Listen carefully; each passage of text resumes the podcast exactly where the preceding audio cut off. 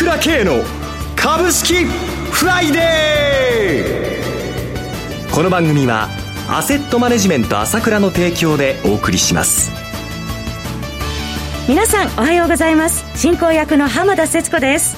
朝倉慶の株式フライデー。パーソナリティは、アセットマネジメント朝倉代表取締役で、経済アナリストの朝倉慶さんです。朝倉さん、おはようございます。おはようございます。よろしくお願いいたします。ますそして毎月第3金曜日は個別銘柄スペシャルです。アセットマネジメント朝倉、西野忠さんをお迎えしてお送りします。西野さんおはようございます。おはようございます。よろしくお願いいたします。さて、昨日のニューヨークですが、3指数ともに最高値更新して戻ってまいりました。そうですね。はい、もうこれから連日こういう状況になるんじゃないですかね、年末年始ね。強いですね。もう見ててね、上に行きたくてしょうがないんですね、相場が。ええ。まあコロナのことでもこういろいろね、まああと景気対策が決まらないとかいろいろあるんだけれども、はい、とにかく上に行きたくて上に行きたくてしょうがないので、何からとパンパンパンパンとこう上に行ってしまうっていうことと、えー、やっぱり年末年始ですから、はい、当然この今年をね、まあ、移す相場ということで、綺麗にいけますよ、これ。日米、世界中がね。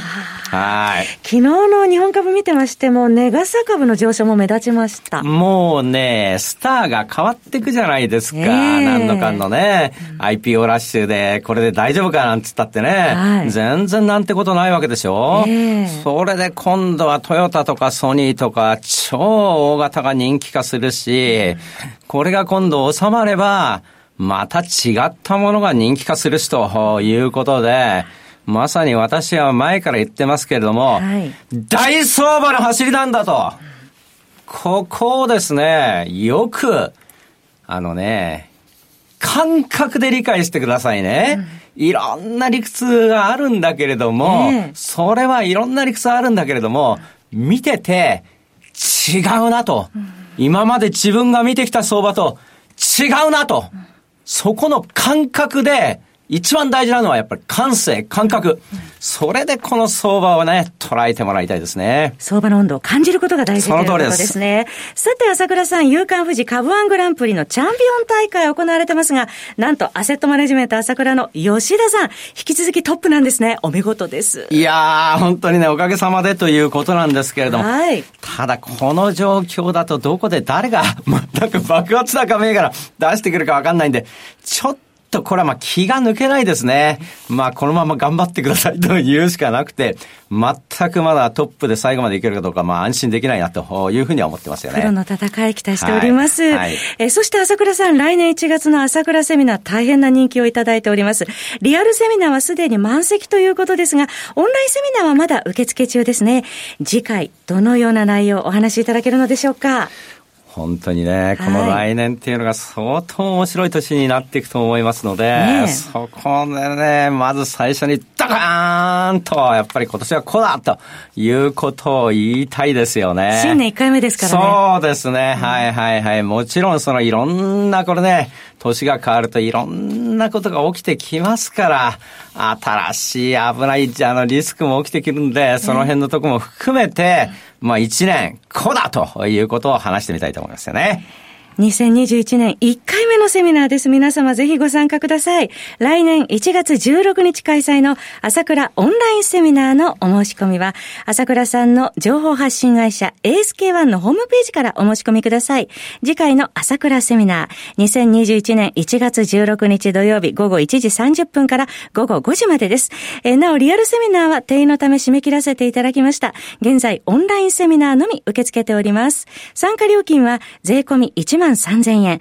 原則クレジットカード決済のみとなります。クレジットカードをお持ちでない方で、セミナーの参加をご希望の方は、ASK1 のフリーダイヤル、0120-222-464、0120-222-464までお電話ください。なお、セミナーでは、取扱い商品の勧誘を行う場合がございます。また、今後の新型コロナウイルス流行の状況によっては、実施できない場合がございますので、ご了承ください。それでは、お知らせを挟んで、西野さんに注目銘柄の解説をいただききます。鋭い分析力で注目、経済予測のプロ、朝倉慶。日々のマーケット情勢や株式情報、個別銘柄の解説を、朝倉本人とスタッフが、平日16時、メールでおよそ7分の音声を無料で配信中。株の判断に迷ったら、朝倉慶。詳しくは、アセットマネジメント朝倉のウェブサイトへ、本日の市況解説無料メールマガジンにご登録ください。アセットマネジメント朝倉は、証券取引、金銭有価証券の予託、貸付行為は行っておりません。また情報提供する金融商品の取引では、相場変動などにより損失を生じる恐れがあります。取引説明書、契約締結前交付書面などを十分にお読みいただき、ご理解の上お取引ください。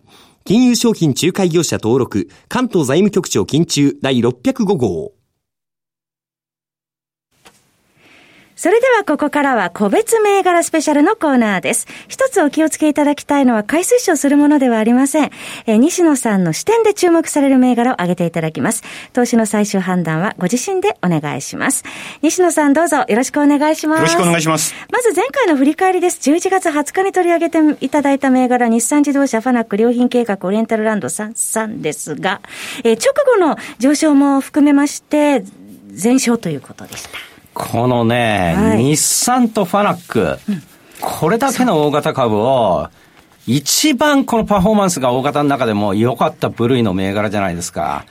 これデビュー戦で見事、まあもともと我々は実力が一番だっていうのは分かってるけれども、はい、やっぱりね、この世に出るべき人間、違うなと。本当にそう思います。えー、ファナックこ、えー、今週高値更新ですもんね。本当です、えー、えー、なかなか大型ね、まあ、見つけるの難しいんですよ。うん、はい。ピタッと言ってますからね。えー、こんなものはまだ西野の序の口だよと、はい、言っておくよ。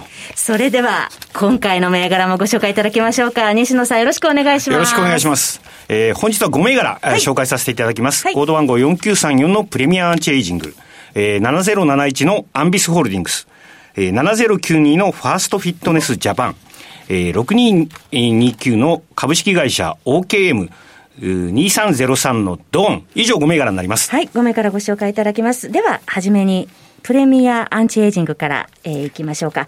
えー、東証マザーズ上場の銘柄4934です。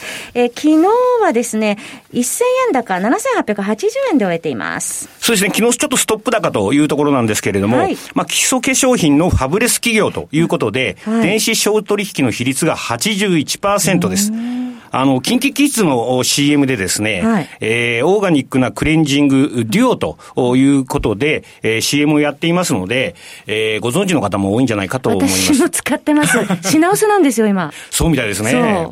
で、あとは、あ米倉涼子さんの CM で、カナデルという非常に衝撃的な CM でですね、はい、えー、認知度を上げて、えー、電子商取引で売り上げを伸ばした後ですね、うん、実店舗販売を増やすというですね、非常にプロモーションの上手な会社ということで、うん、現在化粧品メーカーとしてはですね、えー、異例な、あのー、急成長を遂げている会社です。はい、で、例えばですね、この新しく出たカナデルなんですが、あのー、実店舗での販売は前期末、600店舗でした。はい、これが現在8000店舗まで増加してます。桁が変わってますね。すごいですよね。で、これの卸売の販売の比率がですね、前期27%だったわけですが、はい、あ32%ということで、まあ EC だけではなく、うん、実店舗販売も、つなげてるということで、はい、まあ、通期の売上高は28%増収の予定なんですが、ええ、先週第1クォーターの決算発表がありまして、はい、売上が前年同期比で66.1%増。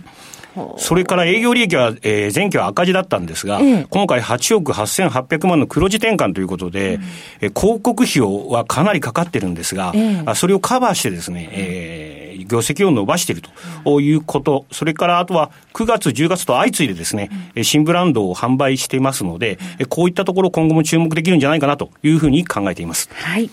えー、続いての銘柄が7071東証ジャスタック上場のアンビスホールディングスです。えー、昨日は120円高の5500円でした。はい。はい、まあ、こちらの方も上場来高値をちょっと更新中ということで、まあ、先月の朝倉セミナーでも取り上げさせていただいた銘柄なんですけれども、はい、まあ、プレミアチェイジングもそうなんですが、うん、まあ、医療施設型のホスピスの維新館というのを運営してるんですね。はい。で、えー、慢性期の終末期の看護ケアに特化していると。現在ですね、えー、高齢で死を迎える人が多くなってますよね。はい、高齢多死社会を迎えてですね、まあ、保険財政が逼迫する中、まあ、国がですね、社会的な入院から在宅の医療だとか、うん、訪問看護へ転換しているんですね。うん、ですから、あの、重病患者はですね、病院を追い出されたら、現在行き場がないという状況になってきてるわけです。うんで、介護施設ではですね、看護師がいないところも多いので、えー、こういう重病患者、ケアができないんですね。難しいんですね。はい。で、じゃあ自宅でと言ってもですね、えー、核家族だとか、あ単身世帯が多いということで、うん、えそこの受け皿になっているのがこのアンビスホールディングスです。うん、で、ホスピスをこれ現在新設してるんですが、まあ、前期9施設増やし増やしたんですが、こと、えー、今期は11施設に増やしてます。はい、今後3年間、年間10件のペースで、えー、新設していくということで、現在まだ40施設しかないんですね。はいで、稼働率は、どんどん新しいの作っても80%以上ということでですね、うん、売上も過去3年間の平均成長率が70.2%、営業利益で103%ということで、はい、社会的に意義のある ESG 投資の対象企業じゃないかなというふうに思います。はい。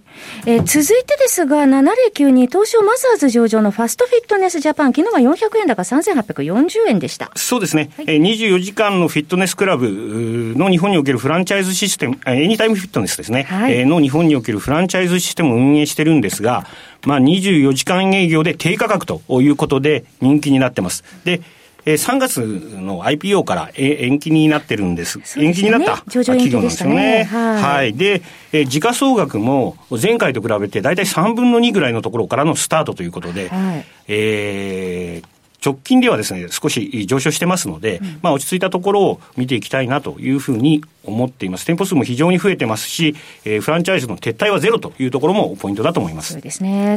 そして6229東証2部上場 OKM、昨日は1385円でした。はい。えー、産業用バルブ製造あの販売をしている会社なんですが、非常に、はい、バリューなんですね。えー、PR も PBR も安いということで、えー、なかなかあの地味な業態で東証2部ということで人気が出ないと思いますが、現在景気敏感株が買われる流れですし、えー、東証2部は地味ながら去年 UPR だとか木村幸喜だとか、大化けした経緯もありますので、えー、面白いんじゃないかなというふうに思っています。最後は2303のジャスタック上場のドーンです。昨日は20円高3365円でした。はい。防災を中心としたクラウドサービスが主力事業ということですが、はい、まあ消防庁であるとか、県警であるとか、うん、こういったところに採用され始めてますので、はい、えー、非常に注目だと思います。ただ小型ですのでね、動きには気をつけたいなというふうに考えています。はいえー、本日5銘柄ご紹介いただきました、えー、なお繰り返しになりますが取り上げていただいた銘柄はいずれも西野さんの視点で注目する銘柄でありまして買い推奨するものではございません。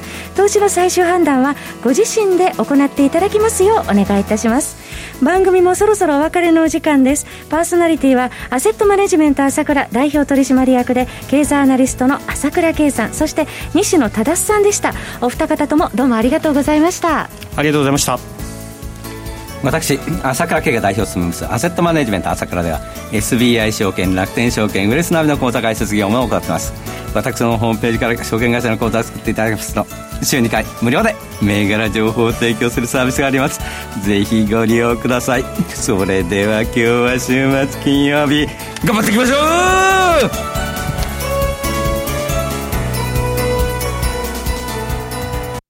この番組はアセットマネジメント朝倉の提供でお送りしました。最終的な投資判断は皆様ご自身でなさってください。